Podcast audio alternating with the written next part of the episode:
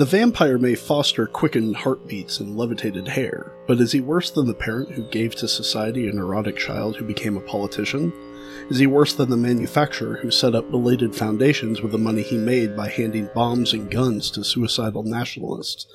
Is he worse than the distiller who gave bastardized grain juice to stultify further the brains of those who, sober, were incapable of a progressive thought? Is he worse, then, than the publisher who filled ubiquitous racks with lust and death wishes? Really now, search your soul, Lovey. Is the vampire so bad? All he does is drink blood.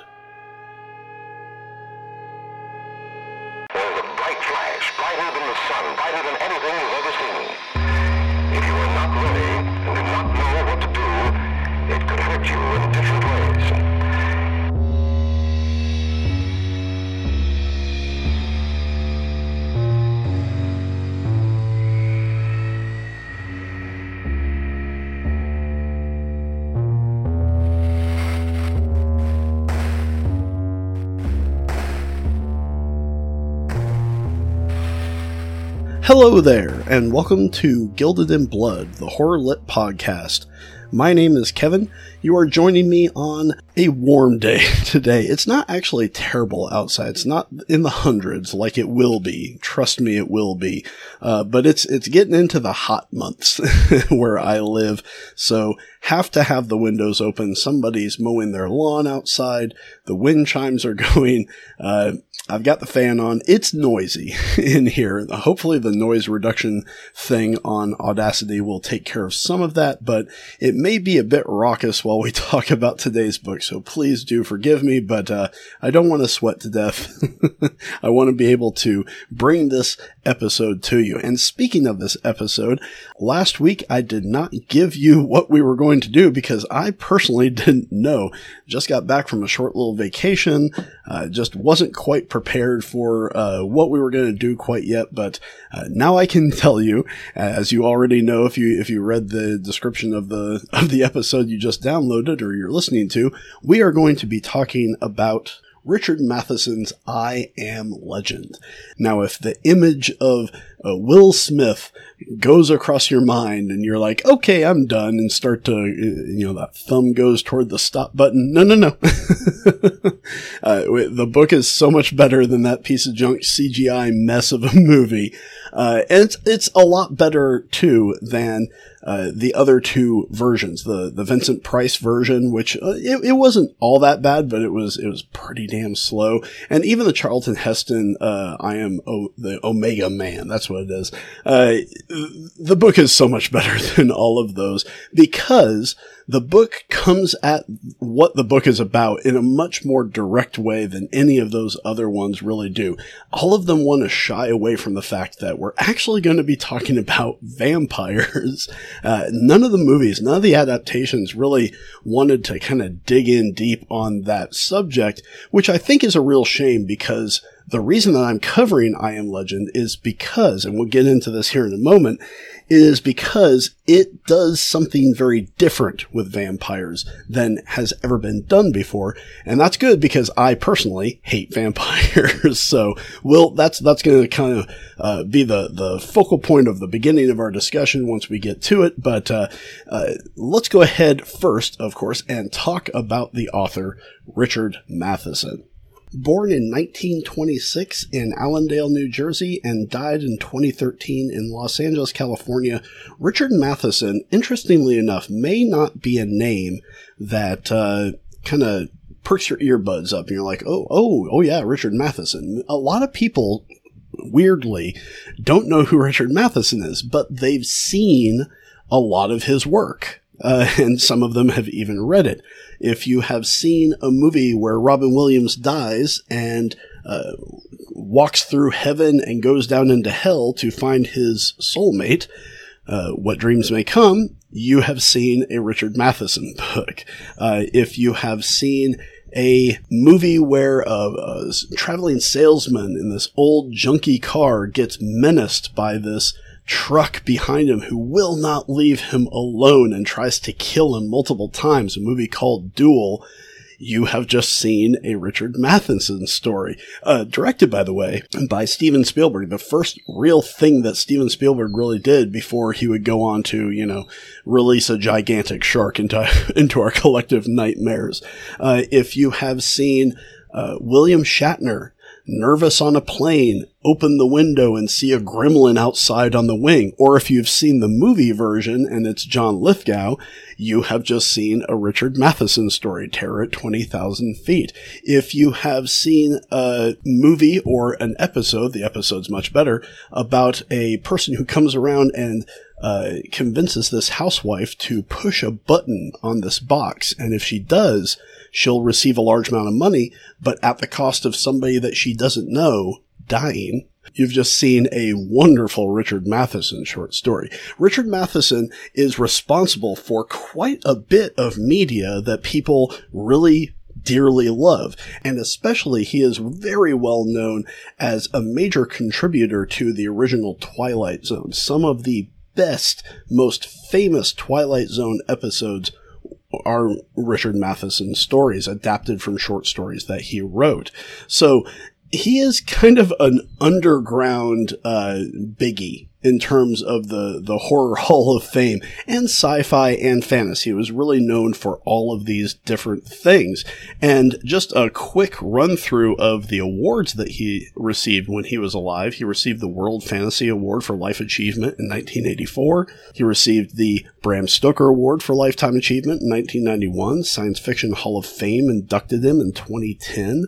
Uh, he's, he's just, he is one of the bigger names that nobody kind of knows about. Now, I suspect that most of you listening are, you know, being fans of the genre, probably know him a little bit more than some others.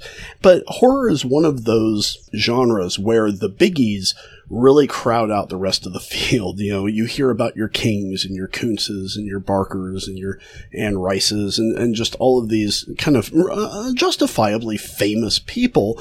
But some of the people who are quietly working in the, in the background, those are, are really names to, to think about too. And it is very interesting to note that Richard Matheson was a huge influence on some very important people. Uh, maybe the most when we're talking about horror would be Stephen King. Stephen King has listed Matheson as a huge creative influence.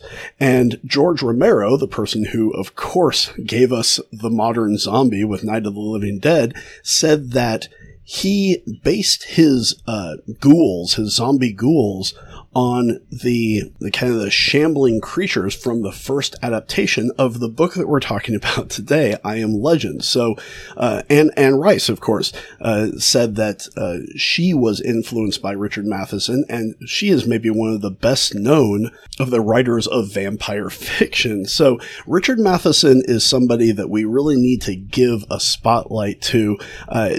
Please do read of course, I Am Legend, but also go into some of his short stories. Some of his short stories are so, so good. A lot of his short stories are very, very good.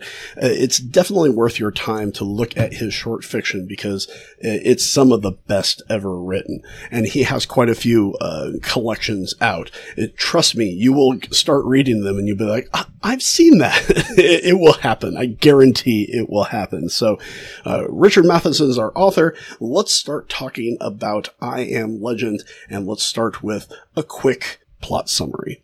Following a nuclear war, most of the population has been turned by a plague into ravenous, bloodthirsty beasts, most closely related to vampires. The lone survivor, Robert Neville, seeks to find a cure for this plague, for this disease, until he is approached by somebody who seems normal, but is something other than she seems. Now, most of you will have seen, uh, it hurts me to say this. Most of you will have seen the Will Smith version of this of this book. I, I feel like it's it's just guaranteed. Uh, I'm ashamed to say that my copy that I read the little cold open out of, uh, there he is. There's Mr. Chris Rock Slapper right there. it's the it's the movie tie-in version. It's it, it got very very popular. Um, it has extraordinarily little to do with the actual book. Uh, but the, the basic setup is somewhat the same. Uh, every night, Robert Neville uh, has to pack up his house, has to defend his house against these swarms of vampires who are trying to get in and kill him and he does his best to take as many of them out as he possibly can. And during the day, he tries to work on uh, what is happening, why this is uh, this happening, what is this plague really all about, as well as uh, something to uh, to counteract a, a cure of a type. But really, the cure is less important than what makes these people turn into vampires. And that's what I think the, the adaptations really kind of lose out on. They don't really focus on the fact that how would a plague turn somebody into a supernatural creature? That doesn't make a lot of sense. So the scientific mind of this book is actually quite engaging and actually really important to what makes it so, uh, so good when so much of vampire literature is so bad. so let's go ahead and maybe start right there. Let's talk about uh, my personal views on vampires. Now, I, I gotta give credit where credit's due. You know, I like sort of the original vampires. You know, I love the John Polidori story, The Vampire, which is, uh, as far as I have been able to find out, you know, you can do some of your research and then call me out as a bald faced liar later if you want to. But as far as I've been able to find out, the John Polidori story, The Vampire, is the first real known vampire story. Uh, of course, it comes from folklore and and things of that nature, local superstition. But the real first fiction story that deals with a creature who li- who sustains itself on the lifeblood or the life energy of another person is John Polidori's The Vampire, which of course was uh, conceived at the same party where Mary Shelley conceived of her monster uh, and Frankenstein, its its creator. So two of the biggest, uh, you know, tent poles in horror literature, you know, Frankenstein's monster or the Mad Scientist and uh, the Vampire were created at the same party. Pretty good place to be. So of course, we have that. We we also have Bram Stoker's Dracula, which uh, you know tied in a little bit more of kind of the local folklore. So you have to give it to those kind of originators. Those are those are decent pieces of vampire literature. It's a little stupid that we haven't covered John Polidori's A Vampire as a short shock. It's coming. I, I promise. We'll we'll get there eventually. But the problem with vampires is that they relatively quickly became very standard. they, they, they became boring. And worse, they became ultimate anti-heroes, just sex appeal everywhere. and it bugs the shit out of me because vampires are supposed to be terrifying, not like, oh, giving me the shivers, uh, you know, uh, how handsome or how beautiful. I don't think that's what vampires really were meant to be. I mean, they're drinking blood. They are rotting. they're not terribly sexy. And of course, this led to uh, just a raft of uh, really, really super handsome, super uh, athletic, super beautiful, super heroic, really, vampires, culminating in what is probably one of the worst things. Now, to be fair, I haven't read it, haven't seen it, but everything I've seen about Twilight makes me want to crawl out of my skin. So that kind of became the nexus of uh, just where vampires have ended up. So, like most people who are kind of of the same mind, I just got really sick of vampires. But there are some pieces of literature that uh, that use vampires in a different way. And I think that's what the best vampire stories do, is they don't use vampires as surface level characters. Uh, a person who's been brought back to life and who has to drink blood and their struggle with it. That's what the vampire is. Well, okay, that's fine, but that's super boring because it's been done eight trillion times. So how to make vampires more interesting? How to make vampires uh, worth my attention? Well, the best thing to do is to use them as something other than they are, namely a metaphor. Vampires should stand for something else. And this is why zombies have had such a good uh, track record of being able to kind of uh, avoid being terribly, terribly boring. They usually stand for something else. The, the zombie apocalypse will stand in for something else. So vampires do this as well. And the best vampire fiction doesn't use vampires as just their surface level. They use them to represent something else. And interestingly, that goes back all the way to the first, the first literary vampire. John Polidori's villain it's not a surface level. It's, it stands in for greed and sin in general, and as well as a bit of a social commentary. Uh, you know, the vampire in that story is upper class, and he literally feeds off of members of the lower class. So there is metaphor there. Uh, Bram Stoker's uh, vampire is not just a surface vampire. It's a reaction against kind of Victorian prudishness.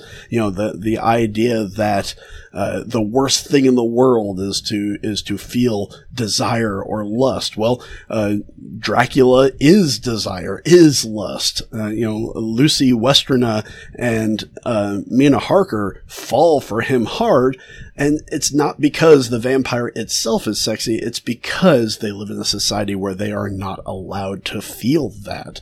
Uh, Anne Rice. Uh, the interview with a vampire. They stand for something else. They are walking, talking loss of self, of innocence, of the desire for existence. And it makes a lot of sense that she wrote that story after losing her daughter tragically. So the best vampires in fiction stand for something else. So what do they stand for here in I Am Legend? Well, it gives itself away. After a nuclear uh, war, the resulting plague, the resulting uh, mutation caused by this radiation is to turn people into these ravenous blood beasts. And this makes a lot of sense considering the fact that the book was written in 1954, which is right around that era where everybody's getting very, very nervous about nuclear warfare. Now we have this metaphor. The vampires stand in for the destruction of the human race. And I think it's one of the best things about this book in that Richard Matheson kind of avoids kind of the cliche of post-apocalyptic stories. We're not walking across a denuded radioactive hellscape, you know, after the after the nuclear bombs have uh, have gone off. It, it doesn't it doesn't feel like it was a full-scale nuclear apocalypse which makes it even scarier. If only a few of these go off, we have no clue what it might do to the population. And that's why this book is so frightening is that it doesn't seem like uh, everybody was destroyed in this, in this nuclear holocaust. It seems like a few of the bombs have gone off. But look what it's done to the population. Look at what it has rendered. So these vampires do not necessarily stand uh, for just themselves. They stand for uh, destruction. They stand for wholesale, foolish destruction of our own race by our own hand, which, uh, you know, we talked a little bit about that when we talked about Frankenstein, is the real horror in a story like this, where uh, something that we have done has created something that may kill us all, is that we create our own replacement. That uh, we, in terms of, you know, ignoring the rules of nature, you know, trying to step into the shoes of God, we inadvertently create the thing that replaces us and takes us out of existence. And that seems like what is going on in this particular story. Furthermore, Matheson seems to understand uh, kind of the the tiger that he caught by the tail here, the, the the lightning he captured in a bottle, and like all good writers, doesn't just rest on his laurels in that story, but wants to up the ante because then he introduces Ruth, the, the woman who finds Robert Neville and he thinks is another human, but she is something entirely different. Uh, she is, in fact, a vampire who has evolved, learned to uh, kind of escape the trappings of the vampire, and she is the new species. She is the new human, or she is the new dominant species on the planet Earth, and she represents a society who is seeking to eradicate everything else.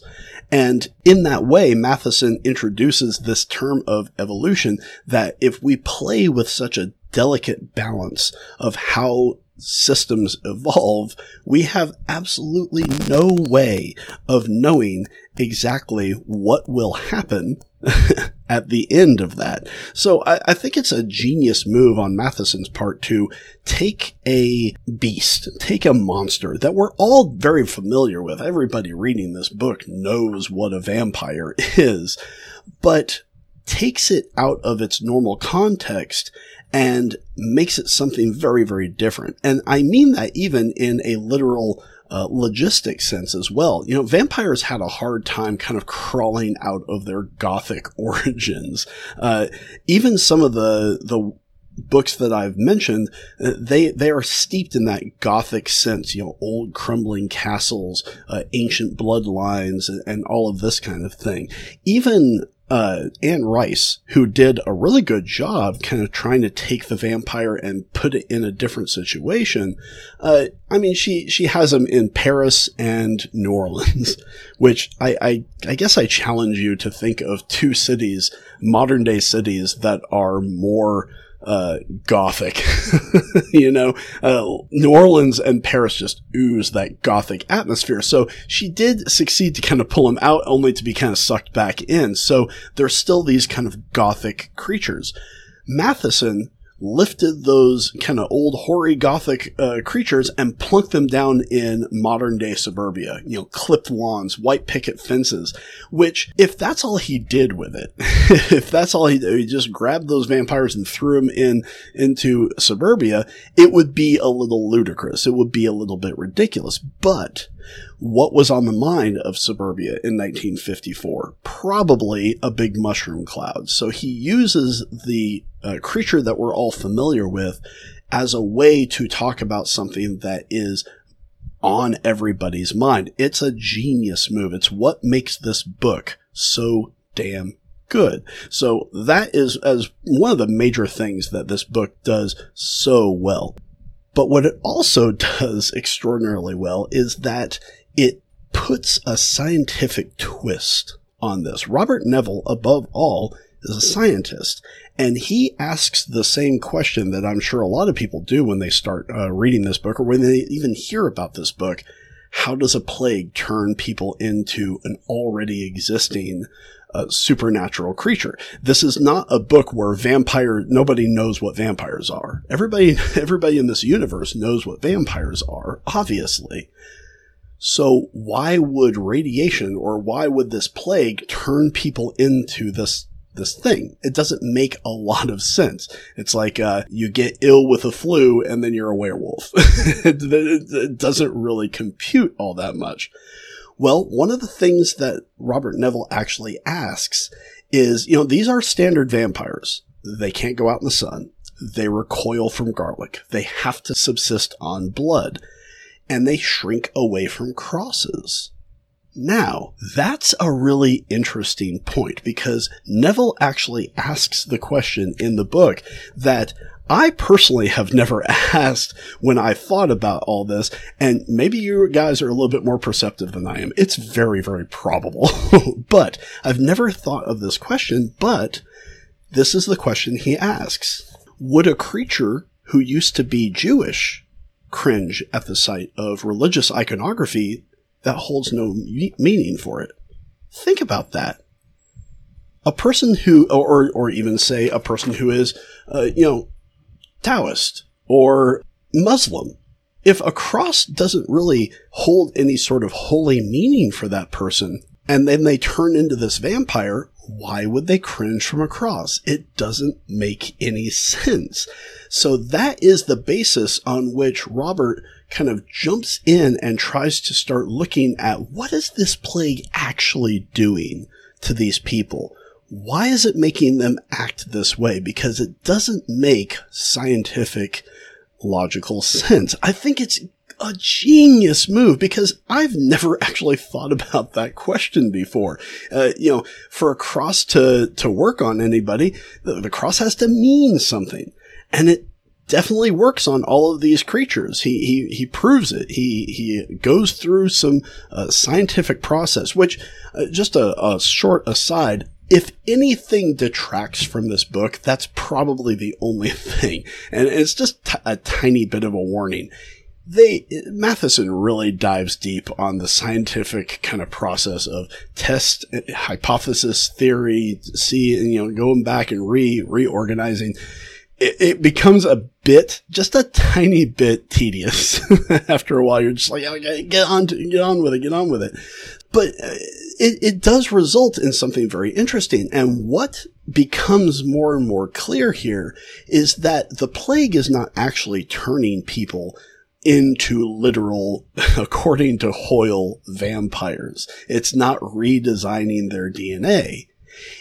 Instead, it is driving everybody insane to the point where they so believe that they are vampires that their body psychosomatically reacts in the same way.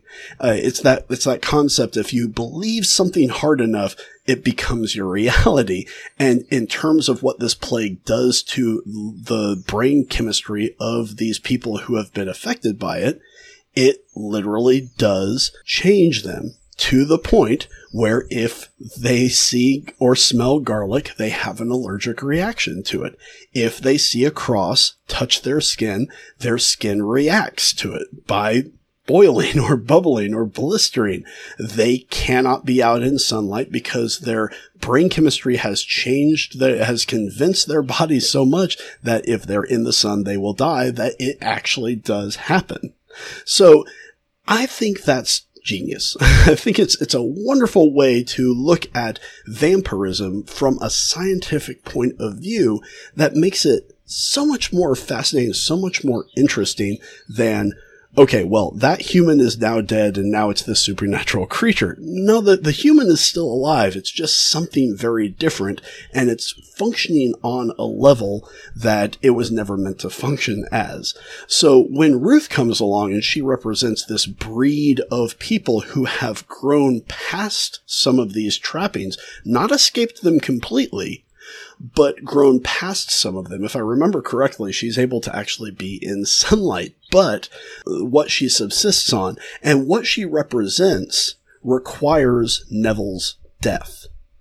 Because Neville is become so well known as this vampire hunter and this vampire killer that he has attained this status, as the title says, a legend, a monster. He has become the legendary monster that everybody is afraid of. You can imagine this new breed of people scaring their children at night. If you don't behave, Robert Neville will come and get you. He's the, he's the vampire slayer. He's the person who kills us all. So it's so interesting that, and that the book ends with this uh, sense that Robert has not only lost the footing as the dominant species in the world. But he has, in fact, swapped places with the monsters that he has uh, tried to fight against, tried to defend himself against. He's now the monster. He is now the the person, the one thing that uh, everybody is afraid of.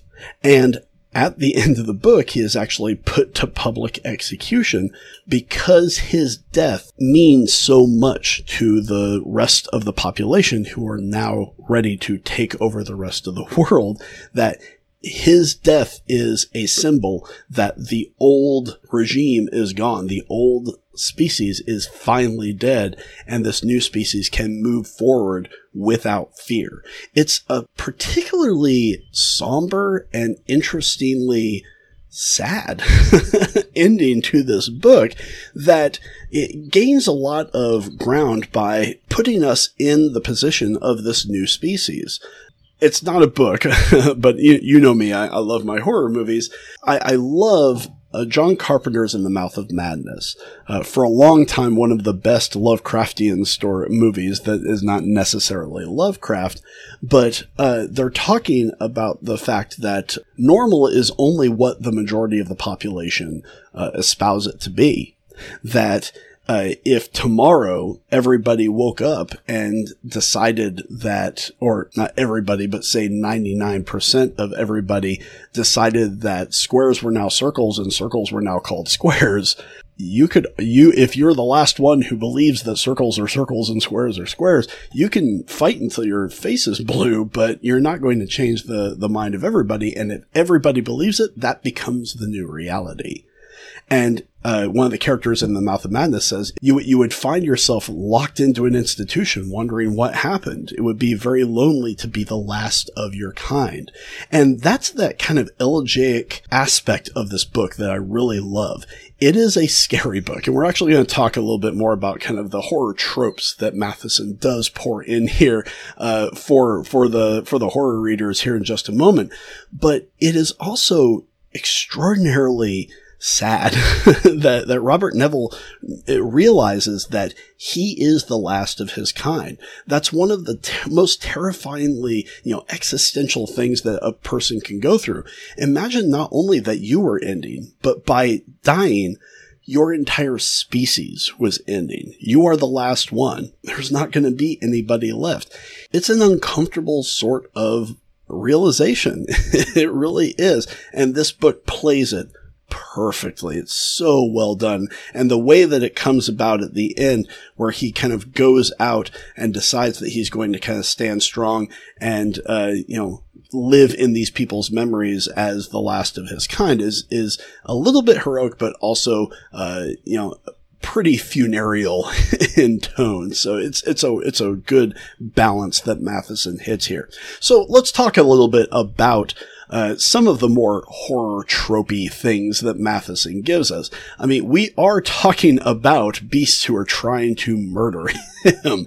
Uh, you know, throughout the night, he is consistently just barraged with all of these infected outside who are trying to get him to come out not so that they can change him, but so that they can destroy him, so that they can basically eat him. It's it's really really disturbing, and uh, a lot of the people outside, you know, this is a a, a, tiny, a small little town. This is uh, this is suburbia. He knows some of these people and some of them try to play tricks on him to get him to come out. It's it's not just physical warfare; it's psychological warfare, and it's it's done really really well. In addition, Matheson knows what kind of story he's telling here.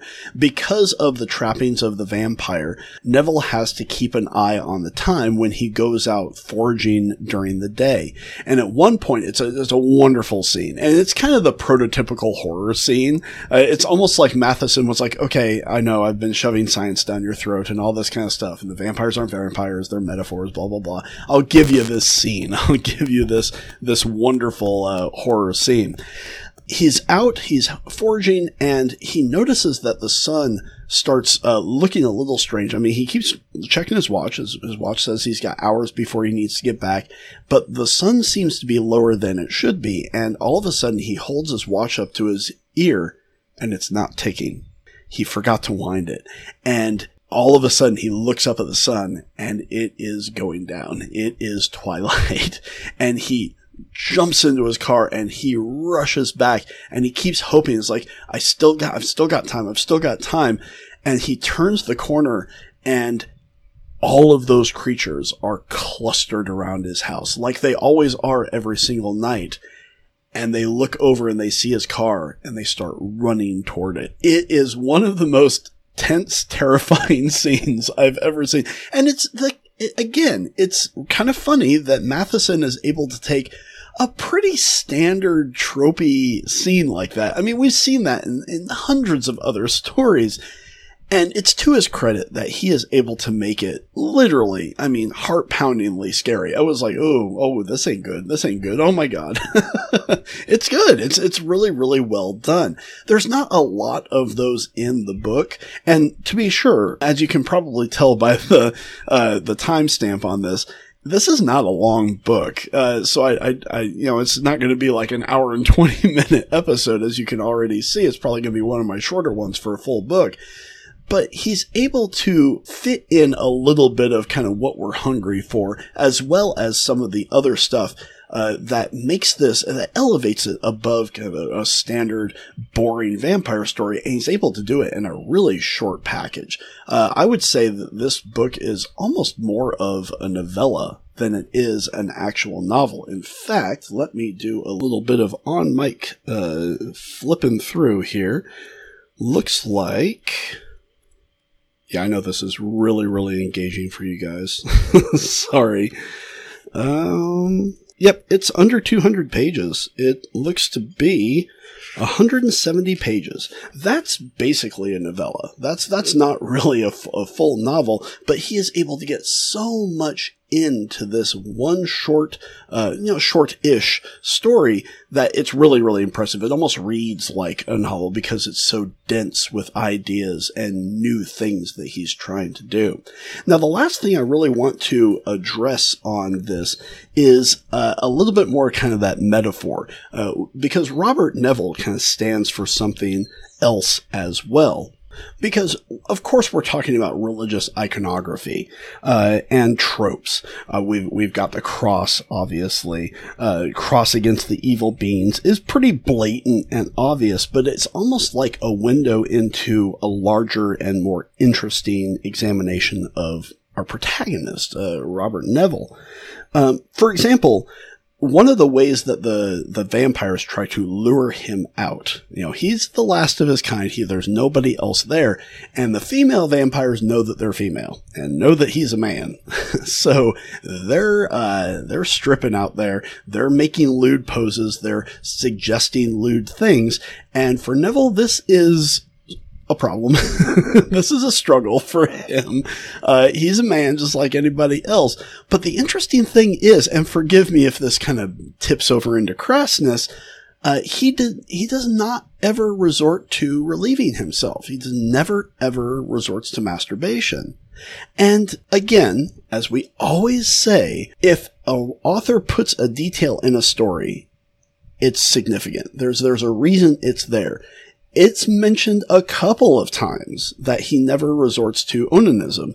Uh, so he, he, he, you know, never gives himself a hand. And that is important. That says that he has this virtue that he does not want to give up.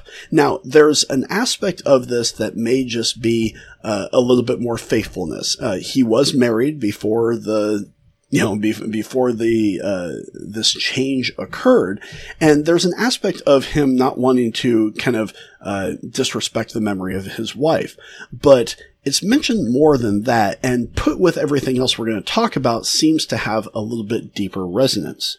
For example, uh, being the last of your kind, surrounded by vampires who are constantly trying to kill you, I think it would be maybe not preferable. I'm not going to say that, but I think it would be rather natural if you started to think, well, you know, maybe I'm just going to exit. I'm going to exit stage left, take care of myself, and I won't have to put up with this crap anymore. He has multiple chances of committing suicide. He could, you know, uh, there's any number of things that he could do in uh, in his house, but he also multiple times considers just unbarring the door and just walking out and letting things in, and he never ever does. No matter how uh, filled with despair or hopelessness he is, he never resorts to that. And that is another virtuous thing that he kind of sticks to his guns on. Consider also the fact that he uh, comes across a dog at one point who is who is hurt, and he uh, ministers it back to health, only for it to die later. It's a really, really rough scene. It's very, very disturbing. Uh, just you know, it, it, it's it's a sad scene. Uh, but when you start stacking these up, what you start to realize is those of you who have done your your literature homework, uh, he starts to exhibit pretty much multiple examples of every single one of the seven cardinal virtues. Now, uh, again, quick rabbit trail. Uh, I'm not trying to judge anybody. That's not my place to uh, or thing to do.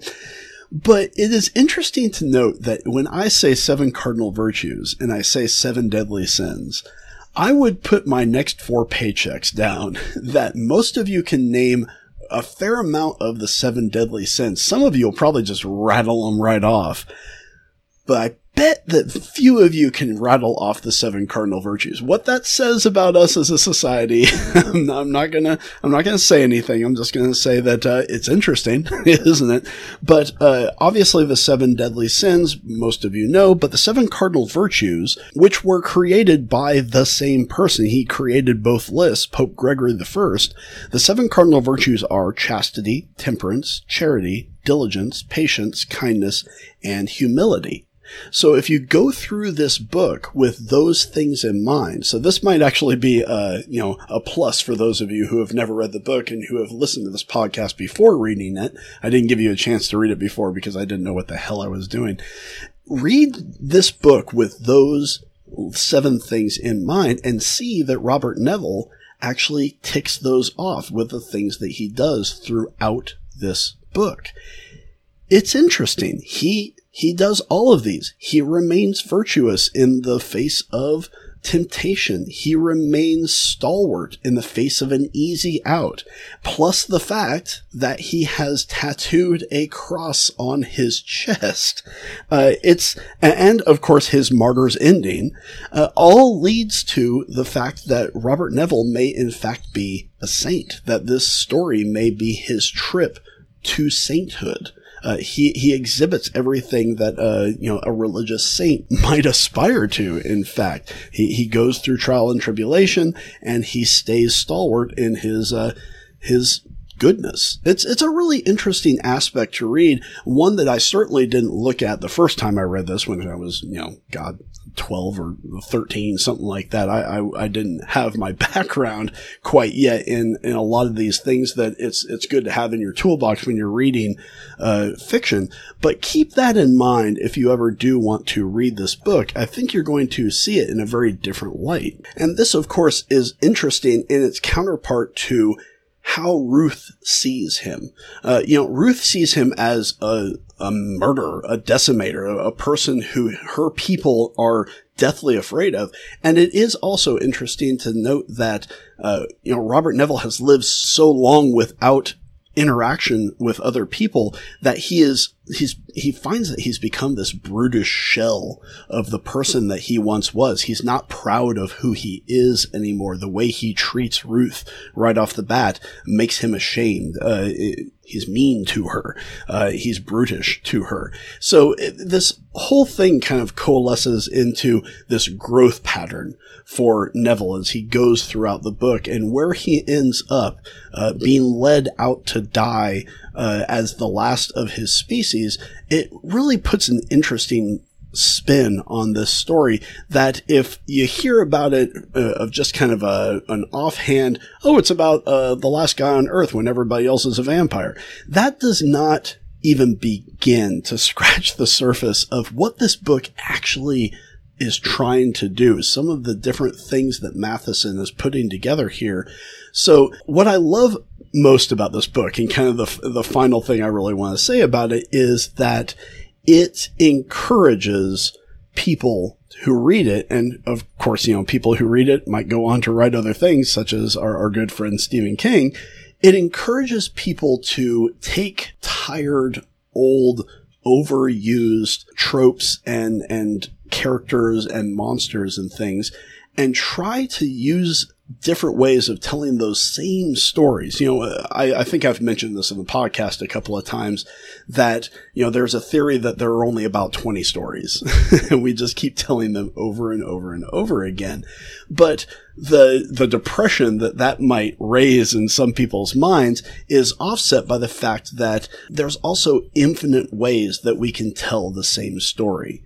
So it's this book almost stands as a challenge. I've always thought that it stands as a challenge to people uh, because he took perhaps the most boring, most kind of closed into a box monster possible, and he used it to talk about wildly different and interesting things. So to me, I see this as a challenge to other people. Take the things that everybody knows and everybody's really sick of and tired of and do something different with it and create another way of looking at something that's really actually quite important. Uh, these are the topics that he's he's covering in this book: nuclear holocaust. Uh, he's talking about evolution. He's talking about our obsession with science, uh, how easily we are influenced. he is talking about uh, religion. He is talking about goodness. He's talking about morality all of these things from a simple quote unquote vampire tale. It's actually talking about something much deeper, something much more important to the human condition, and in 170 pages. So it's a really, really wonderful book if you've only, if your only uh, exposure to it has been that Will Smith movie. Uh, let me apologize to you. that's that's a sad state to be in.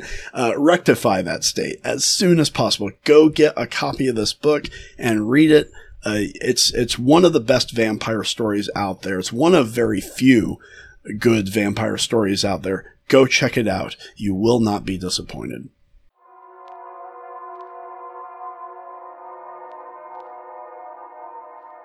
Ladies and gentlemen, thank you so much for listening. Next week, of course, is time for a short shock, and I'm going to throw a little bit of a monkey wrench in things.